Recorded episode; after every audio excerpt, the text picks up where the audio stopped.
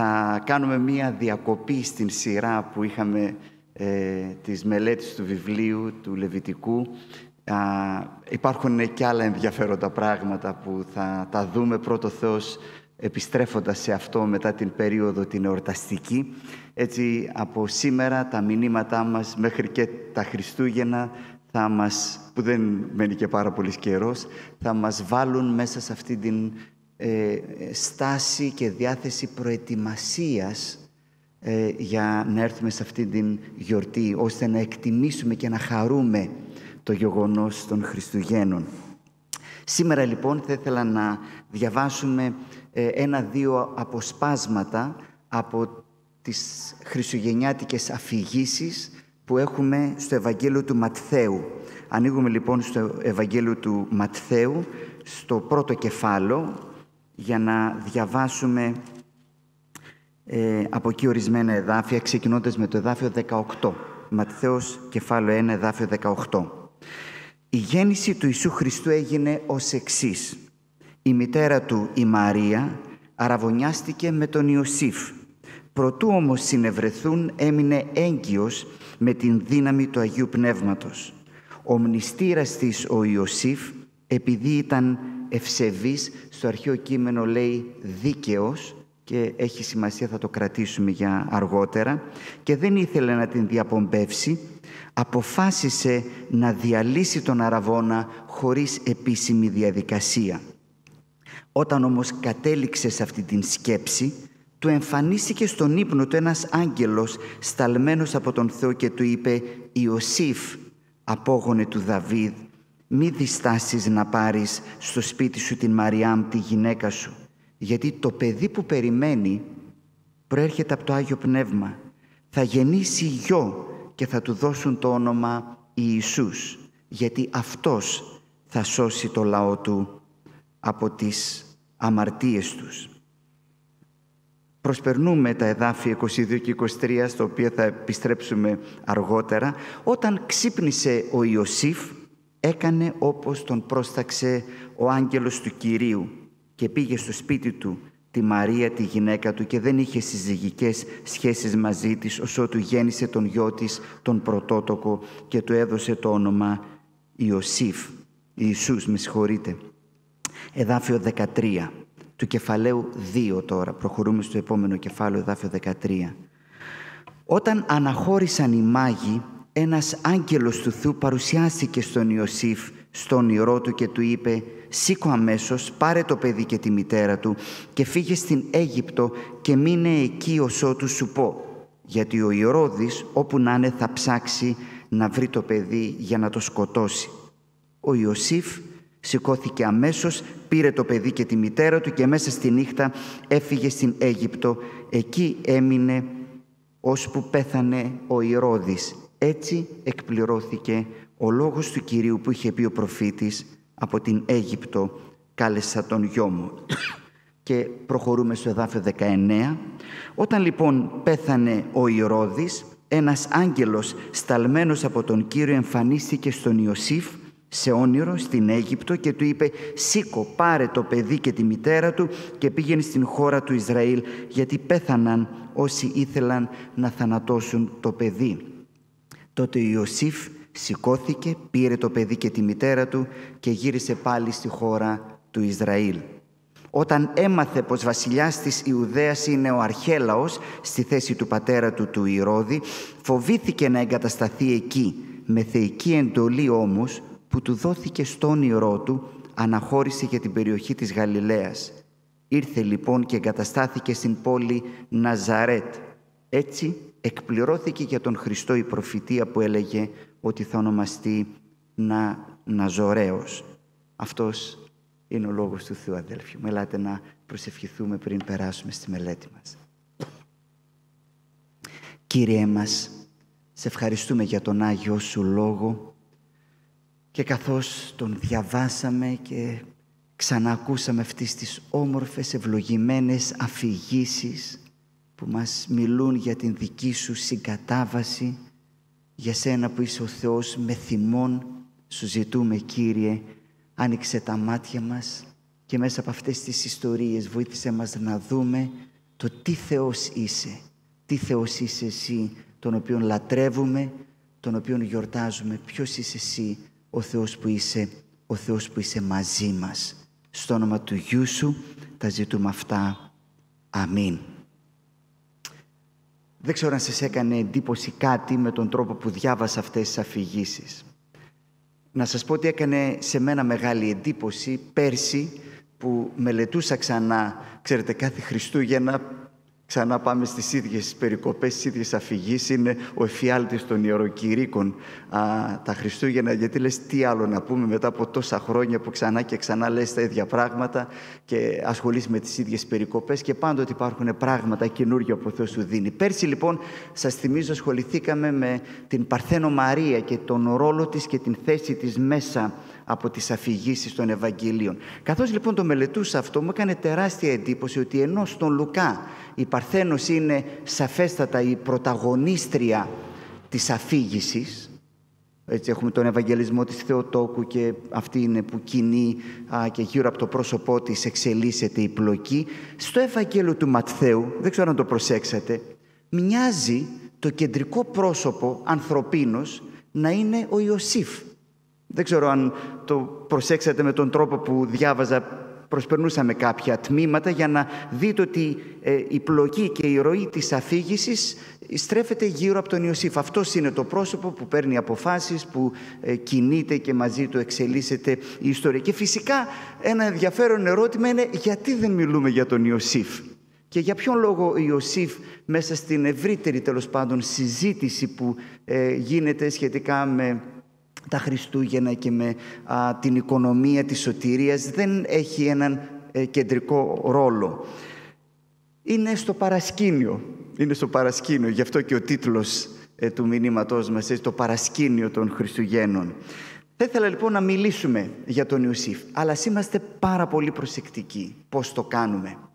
Αυτό για το οποίο θα μιλήσουμε δεν είναι ο Ιωσήφ, αλλά είναι ο Θεός που εργάστηκε μέσα και μέσω του Ιωσήφ.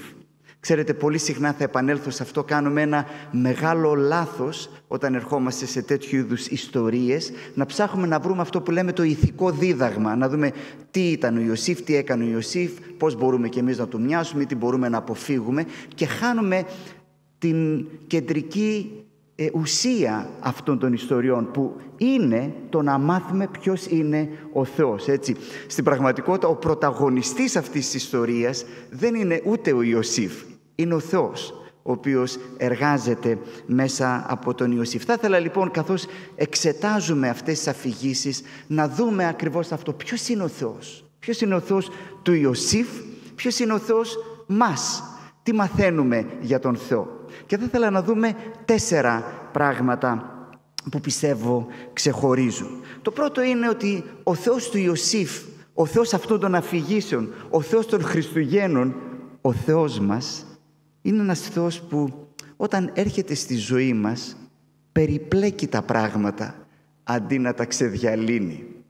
Είναι ένας Θεός που όταν έρθει στη ζωή μας και όταν εμείς έρθουμε αντιμέτωποι μαζί Του με τον αληθινό Θεό, στην ζωή μας θα γεννηθούν διλήμματα που ίσως δεν θα τα είχαμε αν μέναμε εκεί που ήμασταν. Σκεφτείτε λιγάκι την ιστορία του Ιωσήφ. Όλα μοιάζει να πάνε καλά στη ζωή του. Την έχει τακτοποιημένη, περιμένει να παντρευτεί, έχει βρει μια καλή κοπέλα. Όλα μοιάζουν να είναι ρόδινα και ωραία και κάποια στιγμή ο Θεός ε, έρχεται και χτυπά την πόρτα της ζωής του, μπαίνει μέσα στην ιστορία του και ξαφνικά όλα γίνονται πολύπλοκα.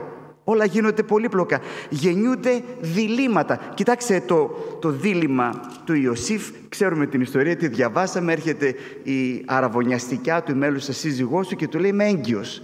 Έτσι. Και αρχίζει τώρα α, ο αγώνας και η αγωνία. Κοιτάξτε το δίλημα, εδάφιο 19. Ο μνηστήρας της ο Ιωσήφ, επειδή ήταν δίκαιος, έχει σημασία αυτή η φράση που δεν απαραίτητα αποδίδεται ευσεβής, είναι, αλλά έχει μια ιδιαίτερη χρειά εδώ και δεν ήθελε να την διαπομπεύσει, αποφάσισε να διαλύσει τον αραβόνα κτλ. κτλ. Δείτε το δίλημα αυτού του ανθρώπου. Πρώτα απ' όλα πριν φτάσουμε στο δίλημα, δείτε πώς τα πράγματα περιπλέκονται. Να την παντρευτώ ή να μην την παντρευτώ. Αν την παντρευτώ ε, και γεννήσει λίγους μήνες έτσι, και οι άνθρωποι και τότε ξέραν μαθηματικά, θα πούν ότι είτε εγώ δεν έκανα κάτι σωστά, είτε αυτή δεν έκανε κάτι σωστό και στην μία και στην άλλη περίπτωση, στην πρώτη είμαι ένοχος, στην άλλη είμαι συνένοχος. Άρα λοιπόν, να το πώς τα πράγματα περιπλέκουν. Το δεύτερο όμως και ε, είναι το δίλημα, είναι τι κάνω τώρα. Τι κάνω.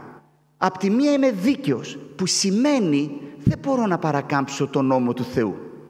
Έτσι. Ο νόμος του Θεού, ε, αν πάμε στην Παλαιά Διαθήκη, λέει ότι κάτι πρέπει να κάνεις. Τώρα το λέω έτσι λίγο μαλακά, γιατί αν τον πάρεις έτσι με όλη του την ε, αυστηρότητα τον νόμο, μιλάει ακόμα και για λιθοβολισμό και για τέτοιου είδους πράγματα. Έτσι. Φυσικά δεν γινόταν όλα αυτά τα πράγματα α, και ήταν ιδιαίτερα στην εποχή στην οποία εδώ πέρα βρισκόμαστε και αναφερόμαστε, είναι πολύ μακρινά όλα αυτά, αλλά ε, σίγουρα πρέπει με κάποιον τρόπο έτσι, να υπάρξει μια τιμωρία, να υπάρξει κάτι, γιατί δεν μπορούμε να παρακάμψουμε τον νόμο. Άρα από τη μια πλευρά έχω τον νόμο, αλλά από την άλλη πλευρά έχω την ευσπλαχνία. Έτσι, νοιάζομαι για αυτό το πρόσωπο, δεν θέλω ε, να ντροπιαστεί, δεν θέλω να ξεφτυλιστεί. Και, και βλέπετε πώς έρχονται τα διλήμματα στην ζωή του Ιωσήφ. Θα δούμε πώς τα έλυσε, ο Θεός του έδωσε τη λύση, ε, αλλά αυτό που θα ήθελα να κρατήσουμε στο σημείο αυτό είναι ότι όταν ο Θεός έρχεται στη ζωή μας και όταν παίρνουμε στα σοβαρά την υπόθεση Θεός στη ζωή μας, είναι αναπόφευκτο να γεννηθούν διλήμματα που δεν θα τα είχαμε αν δεν παίρναμε στα σοβαρά τον Θεό στη ζωή μας. Τι εννοώ με αυτό; Σκεφτείτε ένα χριστιανό γονέα ανησυχεί και αγωνιά για τα παιδιά του με τον ίδιο ακριβώς τρόπο με τον οποίο αγωνιά και ο διπλανός του, ο γείτονάς του, ένας φίλος, ένας άνθρωπος ο οποίος δεν έχει χριστιανική αφοσίωση και πίστη. Αγωνιάς. Θέλεις τα παιδιά σου να μην αρρωστήσουν, θέλεις τα παιδιά σου να προκόψουν, θες να κάνουν ένα καλό γάμο. Αλλά προσέξτε, σαν χριστιανοί, εκτός από όλα αυτά, έχουμε και πολλά άλλα ζητήματα για το οποίο αγωνιούμε. Αγωνιούμε αν τα παιδιά μας περπατούν στον δρόμο του Θεού. Δεν αγωνιούμε μόνο να κάνουν έναν καλό γάμο, αλλά σκεφτόμαστε ποιος θα είναι αυτός, ποια θα είναι αυτοί που θα παντρευτούν. Θα είναι ένας άνθρωπος πίστης. Θα μοιράζεται μαζί τους τις ίδιες αξίες. Βλέπετε, η αφοσίωσή μας στον Θεό δεν κάνει τα πράγματα πιο εύκολα. Τα κάνει, για να είμαστε ειλικρινείς, πιο δύσκολα και πιο πολύπλοκα ε, διλήμματα ε, στη δουλειά που ίσως δεν θα τα είχες να πάρω αυτή τη δουλειά παίρνοντας αυτή τη δουλειά θα διπλασιαστεί ο μισθός μου ναι αλλά αυτή η δουλειά θα με βάλει μέσα σε ε, καταστάσεις που είναι γκρι που θα πρέπει να συμβιβάσω κάποιες από τις αξίες μου. Συν το γεγονός ότι δεν θα βλέπω σχεδόν ποτέ τα παιδιά μου ή σπάνια τα παιδιά μου. Δεν λέω προσέξτε μην παρεξηγηθώ, δεν λέω ότι μόνο εμείς οι χριστιανοί τα σκεφτόμαστε αυτά τα πράγματα και όλοι οι άνθρωποι έξω είναι ανήθικοι και ανέντιμοι, αλίμονο. Απλά θέλω να υπογραμμίσω ότι ένας άνθρωπος πίστης, ένας άνθρωπος ο οποίος παίρνει στα σοβαρά τον Θεό στην ζωή του, έρχεται αντιμέτωπος με διλήμματα και με μια πολυπλοκότητα που υπάρχει στη ζωή του ακριβώς επειδή παίρνει στα σοβαρά τον Θεό και τη σχέση του στην ζωή του. Και θα μπορούσαμε να δώσουμε και άλλα παραδείγματα, αλλά πιστεύω πως όλοι καταλάβαμε την δυναμική αυτήν. Ο Θεός λοιπόν δεν έρχεται να κάνει την ζωή μας πιο απλή και πιο εύκολη. Έρχεται να την κάνει πιο πολύπλοκη και έρχεται με καινούρια διλήμματα, γεννώντας καινούρια διλήμματα στην ζωή μας. Όμως δεν είναι το μόνο πράγμα το οποίο βλέπουμε για τον Θεό, κοιτώντας τον τρόπο Του μαζί με τον Ιωσήφ. Το δεύτερο πράγμα που βλέπουμε είναι ότι ο Θεός του Ιωσήφ, των Χριστουγέννων αυτής της αφήγησης, ο Θεός μας, είναι ο Θεός των κατορθωμάτων, αλλά και της καθημερινότητας. Είναι ο Θεός ο οποίος εργάζεται μέσα από το θαύμα, μας καλεί σε πράξεις ηρωικές, μεγαλοπραπείς, σε κατορθώματα, σε ανδραγαθήματα, αλλά ταυτόχρονα είναι ο Θεός ο οποίος εργάζεται και σιωπηρά, είναι ο Θεός ο οποίος ε, μας καλεί σε υπακοή μέσα στην ρουτίνα της καθημερινότητας. Τώρα, κοιτάξτε την ιστορία του Ιωσήφ. Ξεκίνησε νομίζω πολύ συναρπαστικά, έτσι δεν είναι; Όνειρα, ενύπνια, κάποια στιγμή λοιπόν καταλαβαίνει ότι ανήκει και αυτός μέσα σε αυτή την εξίσωση με κάποιον τρόπο που ε, ουσιαστικά έχει να κάνει με την ενσάρκωση, με την παρουσία του ίδιου του Θεού. Ε, ξαφνικά έχει απειλή, κυνηγέται, διαφεύγει, διασώζεται, τρέχει στην Αίγυπτο, πάει εδώ, έρχεται εκεί. Έτσι. Ε, η ζωή του ξεκινά πάρα πολύ συναρπαστικά. Ε, υπάρχει ρίσκο, υπάρχει διακινδύνευση, έχει ενδιαφέρον, κάνει κατορθώματα και φέρεται σαν πραγματικός ήρωας. Μετά όμως μοιάζει να εξαφανίζεται δεν εξαφανίζεται. Απλά ο Θεός μετά του ζητά κάτι άλλο. Και τι είναι αυτό; Να είναι ο πατέρας αυτού του παιδιού. Ο επίγειος πατέρας. Αυτός που θα φροντίσει να υπάρχει ψωμί στο τραπέζι.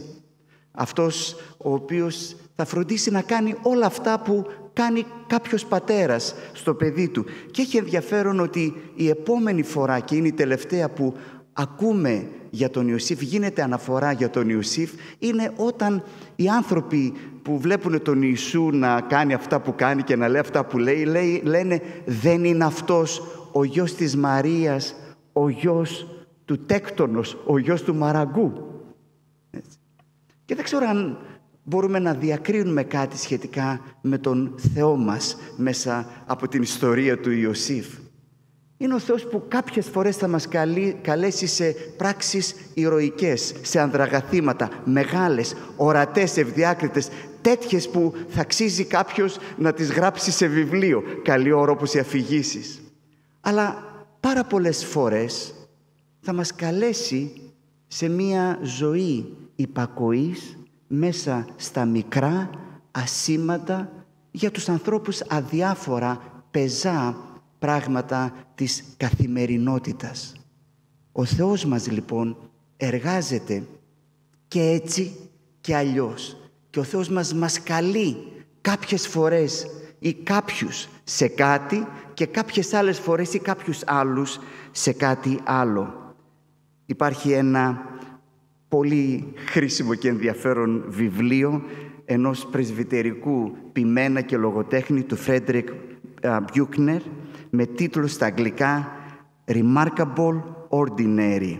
Προσπαθώ να το αποδώσω. Το αξιοσημείωτο τετριμένο ή το αξιοπρόσεκτο πεζό. Και μέσα από αυτή την παραδοξολογία θέλει να μας, ε, ε, να μας βοηθήσει, να, να μας αφυπνήσει, να μην ψάχνουμε να δούμε τον Θεό και το μεγαλείο Του μόνο στις μεγάλες πράξεις υπακοής, έτσι που ήταν τεράστια πράξη αυτή για τον Ιωσήφ. Φανταστείτε να του λέει μάζεψέ το όλα μέσα στη νύχτα και πήγαινε στην Αίγυπτο. Έτσι δεν υπήρχε ούτε ίντερνετ τότε να ξέρεις τι πάνε να πει Αίγυπτος, ούτε να κλείσω πτήσεις. Έτσι ήταν φυγή στο πουθενά, έτσι στα τυφλά. Ο Θεός λοιπόν είναι εκεί και μας καλεί κάποιες φορές σε τέτοιες πράξεις ή κάποιους από εμάς σε τέτοιες πράξεις. Αλλά ας μην μπερδευτούμε ίσως για τους περισσότερους από εμάς ή την περισσότερη ώρα και τον περισσότερο χρόνο της ζωής μας, ο Θεός μας καλεί να είμαστε πιστοί σε αυτό που έχει θέσει μπροστά μας, όσο πεζό, μικρό, τετριμένο, ασήμαντο και αν φαίνεται.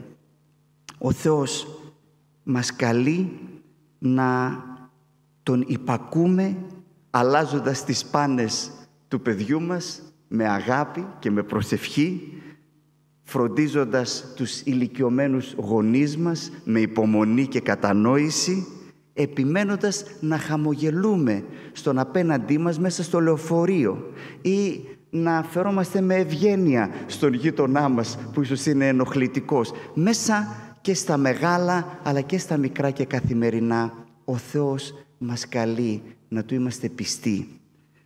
Το τρίτο πράγμα που θα ήθελα να δούμε και νομίζω μπορούμε να το δούμε μέσα από την ιστορία του Ιωσήφ. Ξανά τονίζω, το θέμα μας δεν είναι ο Ιωσήφ, είναι ο Θεός του Ιωσήφ. Είναι ότι ο Θεός του Ιωσήφ, ιδιαίτερα ο Θεός του Ιωσήφ και ο Θεός αυτών των αφηγήσεων, είναι ένας Θεός που εργάζεται την ώρα που εμείς κοιμόμαστε. Ένας Θεός που εργάζεται την ώρα που εμείς έχουμε πέσει και είμαστε σε βαθύ ύπνο. Δεν ξέρω να το προσέξατε. Ένα από τα πιο εντυπωσιακά χαρακτηριστικά αυτών των αφηγήσεων είναι ότι όλα γίνονται με όνειρα. Το προσέξατε; Αν διαβάζαμε στην πληρότητα αυτά τα δύο κεφάλαια θα βλέπουμε ότι υπάρχουν πέντε όνειρα. Τέσσερα από αυτά βλέπει ο Ιωσήφ και είναι ένα που βλέπουν οι μάγοι.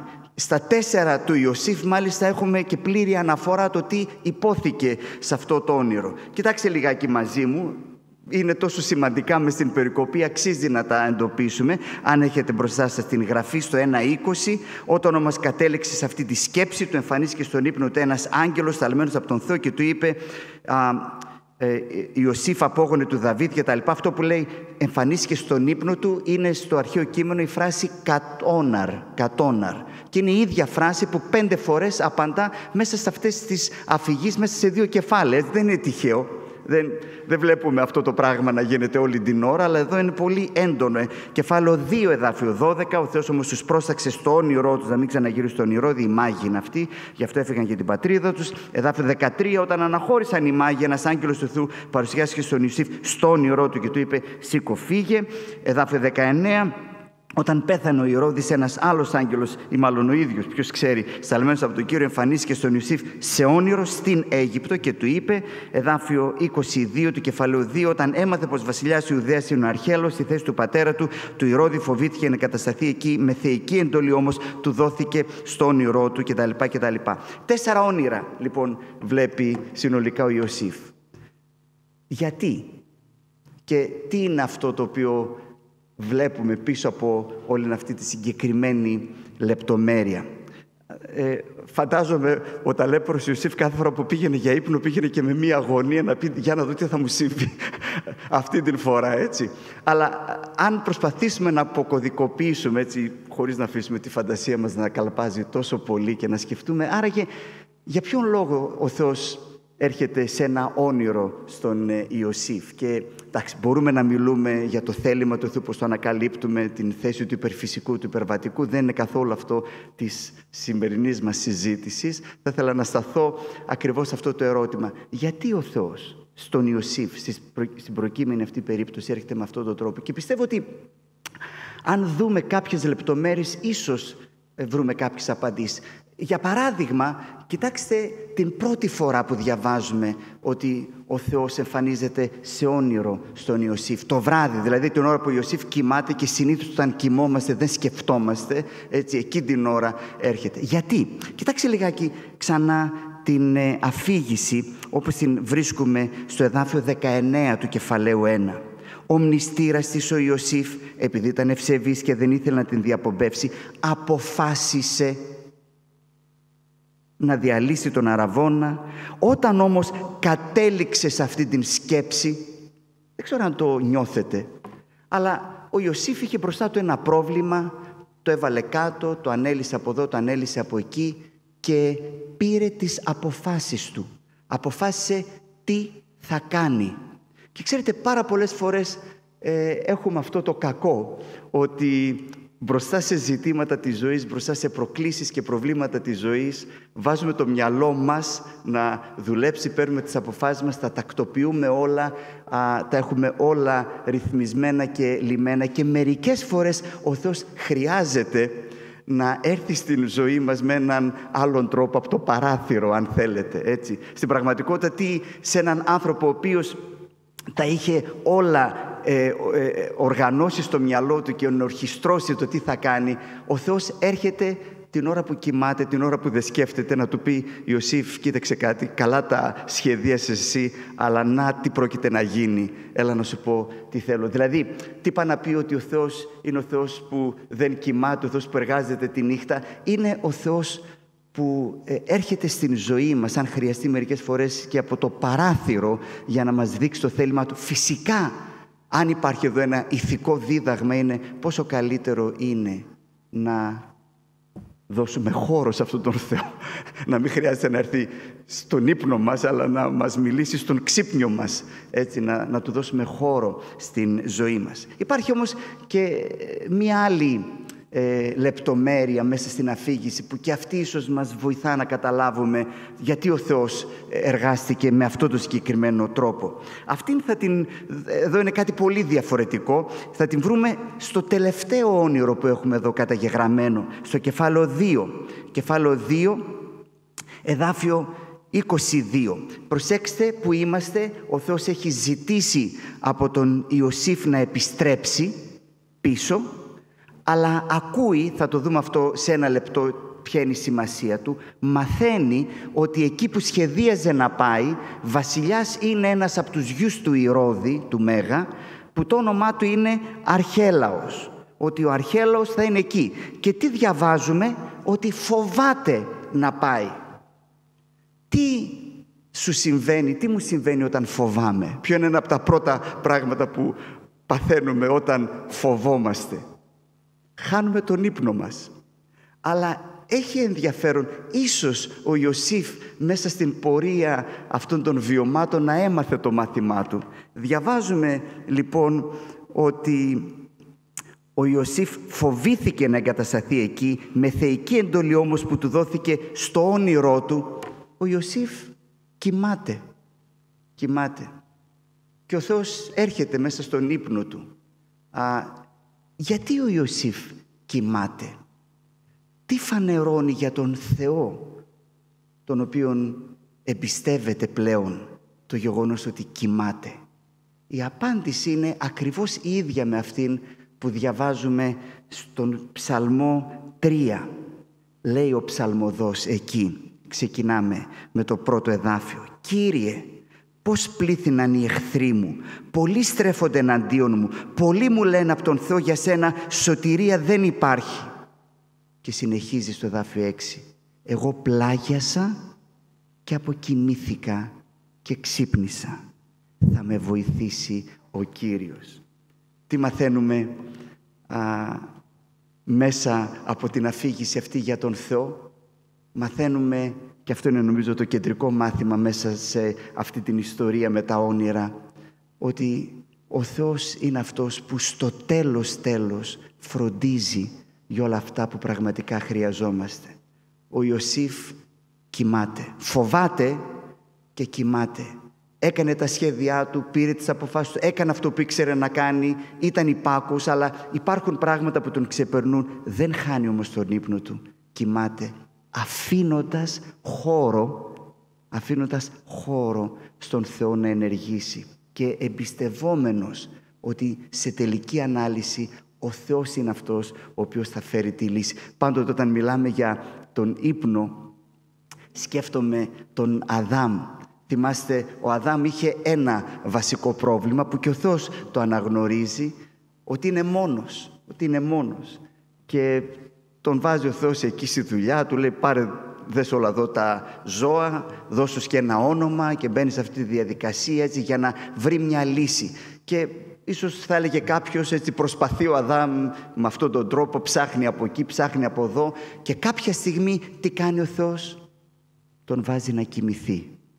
Και ενώ κοιμάται ο Θεός του λύνει το πρόβλημα. Προσέξτε με αυτό δεν εννοούμε ότι εμείς πρέπει να μείνουμε άπραγοι.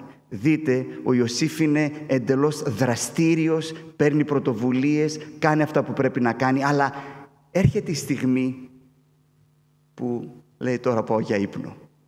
Γιατί επειδή πιστεύει ότι ο Θεός δεν κοιμάται. Και όχι μόνο ότι ο Θεός πολλές φορές εργάζεται καλύτερα όταν δεν είμαστε κι εμείς και μπερδευόμαστε ανάμεσα στα δικά του τα πόδια. Ξαναλέω, μην πάρουμε το λάθος μήνυμα, δεν εννοώ απάθεια και απραξία, ακριβώς το αντίθετο, εννοώ συνειδητοποίηση των ορίων μας. Συνειδητοποίηση των ορίων μας.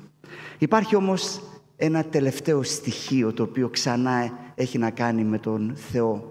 Με τον Θεό που αποκαλύπτεται στην ζωή του Ιωσήφ και μέσα από τον τρόπο με τον οποίο εργάστηκε με τον Ιωσήφ. Και το τέταρτο και τελευταίο στοιχείο είναι ότι ο Θεός του Ιωσήφ, ο Θεός αυτών των αφηγήσεων, ο Θεός μας, είναι ο Θεός των μεγάλων σχεδίων και όχι των ηθικών διδαγμάτων. Θα το εξηγήσω, αλλά να το ξαναπώ.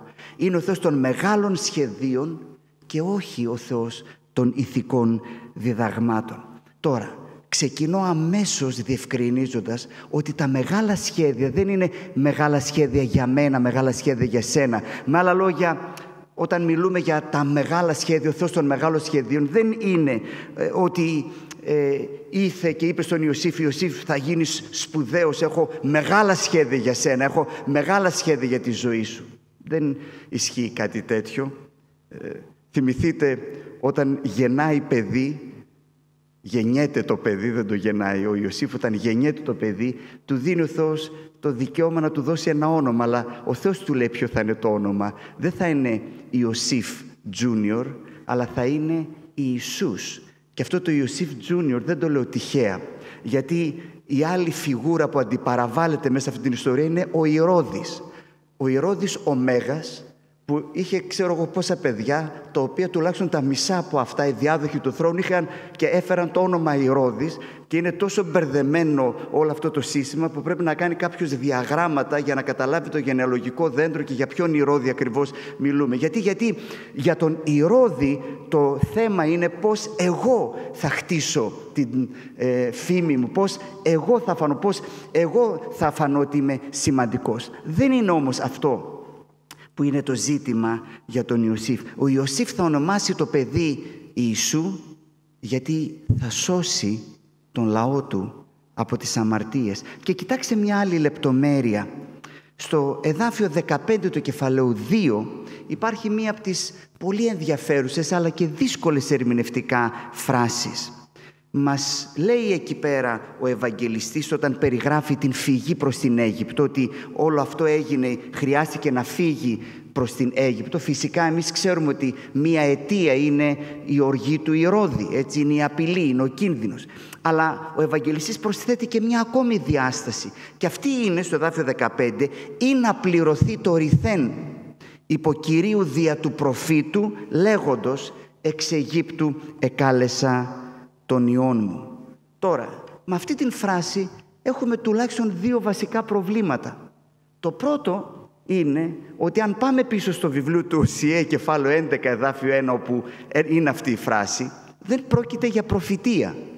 Εκεί δεν γίνεται μια προφητεία, απλά περιγράφει ένα ιστορικό συμβάν και συγκεκριμένα την έξοδο έτσι. Λέει λοιπόν εκεί ο Θεός, κοίταξε, εγώ σε γέννησα, λέει στον Ισραήλ, εγώ σε κάλεσα έξω από την Αίγυπτο και σε έκανα ιό μου και όλα αυτά τα πράγματα. Έτσι. Άρα μιλάει για ένα γεγονός της ιστορίας, όχι για μια προφητεία. Και το δεύτερο, ήδη το είπα, δεν μιλάει για τον ερχόμενο Μεσσία, δεν είναι μια, πώς λέμε, μεσιανική προφητεία που λέει ο ερχόμενος Χριστός, ο ερχόμενος Μεσσίας. Δεν μιλάει για κάτι τέτοιο, αλλά μιλά για τον λαό Ισραήλ. Είναι ένα γεγονός της ιστορίας του λαού Ισραήλ. Και εύκολα κανένας μπορεί να μπερδευτεί. Εάν δεν σκεφτεί το εξής, ότι στην πραγματικότητα το θέμα εδώ πέρα και το θέμα της προφητείας δεν είναι, ε, πώς να το πούμε, πρόβλεψη που έπεσα μέσα ή έπεσα έξω, αλλά είναι το να μας βάλει ο Θεός μέσα σε μια μεγάλη ιστορία στην οποία υπάρχει σχέδιο.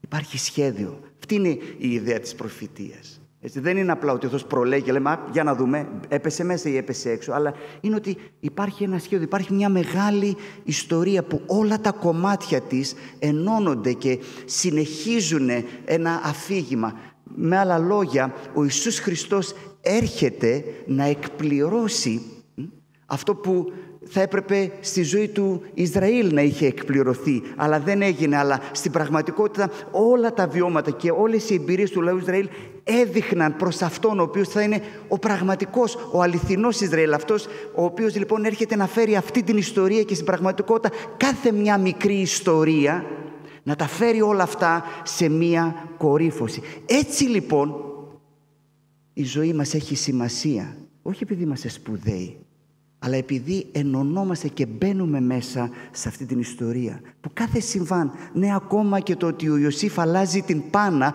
Όλο αυτό είναι ένας κρίκος, μπορεί να είναι ένας πολύ μικρός κρίκος, αλλά δεν πάει να είναι ένας κρίκος μιας μεγάλης αλυσίδας, μιας μεγάλης ιστορίας που κορυφώνεται στο πρόσωπο του Ιησού Χριστού. Τι εννοούμε με αυτό; Να σας δώσω να γίνω πιο συγκεκριμένος. Ξέρετε τον Αβραάμ, τον Αβραάμ Αβραάμ, τον Πατριάρχη. Θα πούμε φυσικά τον ξέρουμε. Ξέρετε τον Ναασόν; Μη φοβάστε, όχι, ούτε εγώ τον ξέρω. Ξέρετε τον Ιωβίδ; Ούτε εγώ τον ξέρω. Ξέρετε τον Δαβίδ; Φυσικά τον Δαβίδ τον ξέρουμε. Εκτός αν αριστεύσετε στο Κυριακό σχολείο και τους ξέρετε τον Ναασόν και τον Ιωβίδ. Ξέρετε τον Σαλαθιήλ; Ούτε κι εγώ. Τον Ζωροβάβελ. Ε, αυτόν κάποιοι που διαβάσαμε την Παλαιά Διαθήκη κάτι μας θυμίζει. Τον Αχίμ, ούτε κι εγώ.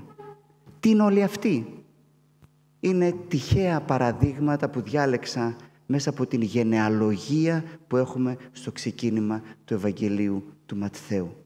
Τη γενεαλογία που καταλήγει στον Χριστό. Καταλαβαίνετε τι εννοούμε όταν λέμε ότι είναι ο Θεός των μεγάλων σχεδίων.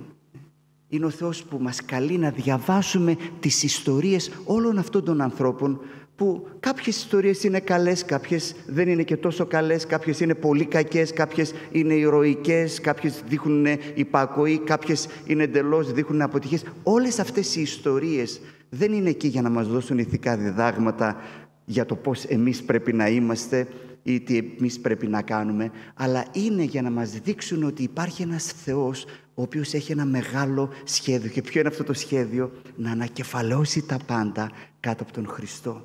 Είναι να κάνει τα πάντα και να και μας καλεί να μπούμε κι εμείς με ό,τι είμαστε, με την δική μας μικρή ιστορία να μπούμε και να κουμπώσουμε μέσα σε αυτό το σχέδιο.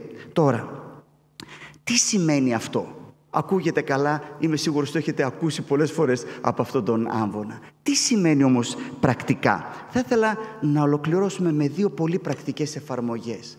Αν καταλάβουμε αυτό που μόλις περιγράψαμε, τότε θα διαβάζουμε την γραφή μας πολύ διαφορετικά. Και κυρίως τις ιστορίες που υπάρχουν μες στην Αγία Γραφή και πολύ περισσότερο τις πολλές ιστορίες που έχουμε στην Παλαιά Διαθήκη. Ξέρετε υπάρχουν δύο τρόποι να διαβάσουμε αυτές τις ιστορίες. Ο πρώτος είναι ο ηθικοπλαστικός. Είναι ο τρόπος των ηθικών διδαγμάτων. Δηλαδή, για να δούμε τι έκανε ο Αβραάμ. Ε, υπήκουσε μπράβο στον Αβραάμ, άντε του μοιάσουμε κι εμείς. Την άλλη μέρα τα έκανε θάλασσα, ντροπή στον Αβραάμ, δεν πρέπει να του μοιάσουμε εμείς. Τώρα προσέξτε, όλα αυτά είναι αλήθεια και φυσικά δεν πρέπει να ανυπακούμε και πρέπει να υπακούμε, αλλά αυτός είναι ένας τρόπος για να προσεγγίσουμε.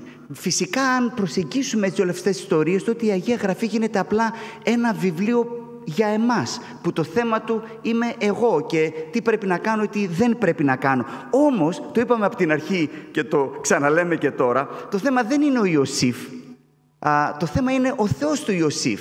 Άρα το θέμα δεν είναι εγώ, είναι τι ο Θεός θέλει από εμένα, ποιος ο Θεός είναι και με ποιον τρόπο ο Θεός εργάζεται στην ζωή μου.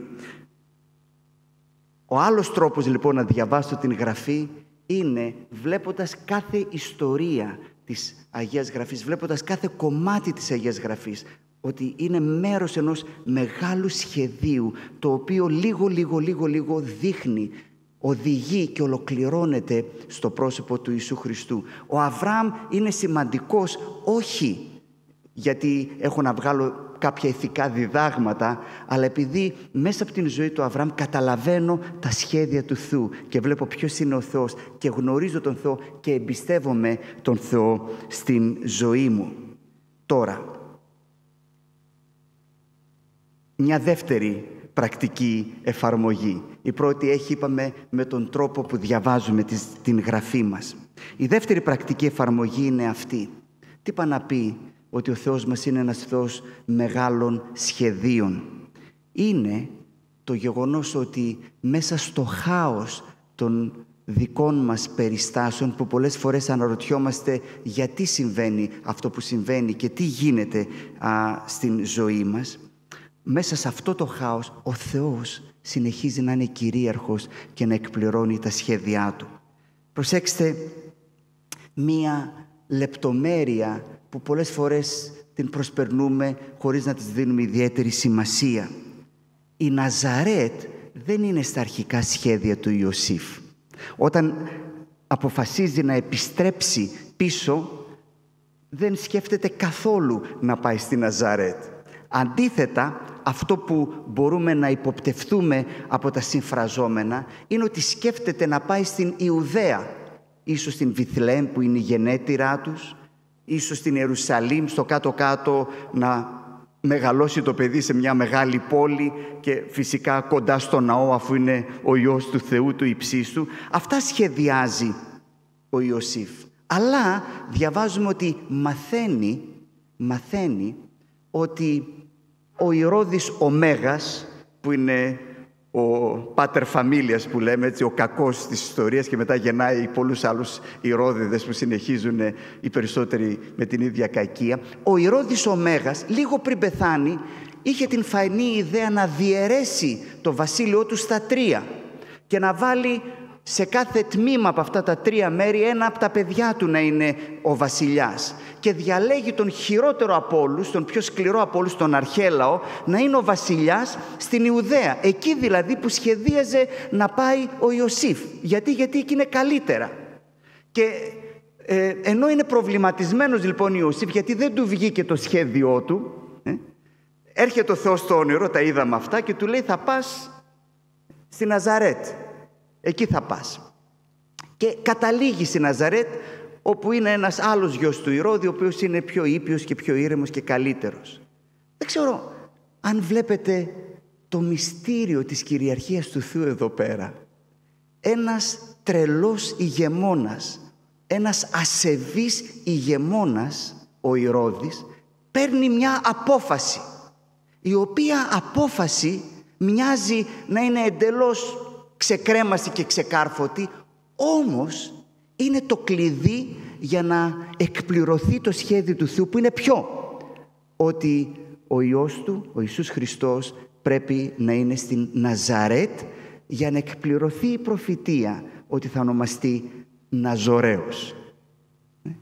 Δείτε λοιπόν η πίστη στον Θεό που έχει ένα μεγάλο σχέδιο δείχνει ότι η ζωή μας Ακόμα και όταν τα πράγματα μοιάζει να μην βγάζουν νόημα, ακόμα και όταν κάποιος κακός παράφρονη κάτι χαλάει τα σχέδιά μας και λέμε τώρα μα είχα το τέλειο σχέδιο.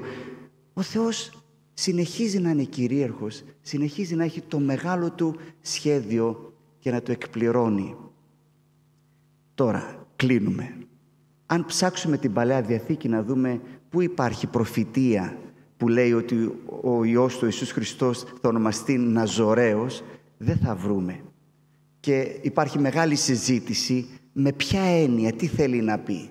Ε, και πιστεύω ότι η καλύτερη απάντηση δίνεται σε αυτό το οποίο διαβάζουμε παρακάτω όταν θυμάστε οι μαθητές του Χριστού λένε ο, ο Φίλιππος με τον Αθαναήλ έτσι είναι από την Ναζαρέτ και λέει είναι δυνατόν ποτέ κάτι καλό να έρθει από την Ναζαρέτ έτσι η Παλαιά Διαθήκη ξανά και ξανά μας μιλά για έναν Μεσσία ο οποίος θα είναι περιφρονημένος, περιφρονημένος από όλους τους ανθρώπους. Αυτό το προφητεύει η Παλαιά Διαθήκη.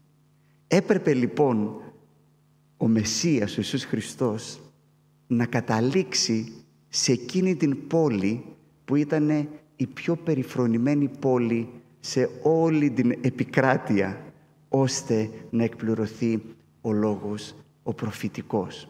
Αυτός είναι ο Θεός μας. Ο Θεός του Ιωσήφ, ο Θεός των Ευαγγελίων, ο Θεός που είναι ζωντανός, που ακόμα και σήμερα θέλει και μπορεί να εργαστεί στην ζωή μας. Ήθε αυτά τα Χριστούγεννα να τον γνωρίσουμε. Δεν θα είναι εύκολη και όπως το είδαμε δεν είναι απλή, είναι μια ταραχώδης συνάντηση αλλά είναι ευλογημένη, είναι όμορφη, μας βάζει μέσα στον μεγάλο κόσμο των σχεδίων Του. Αμήν.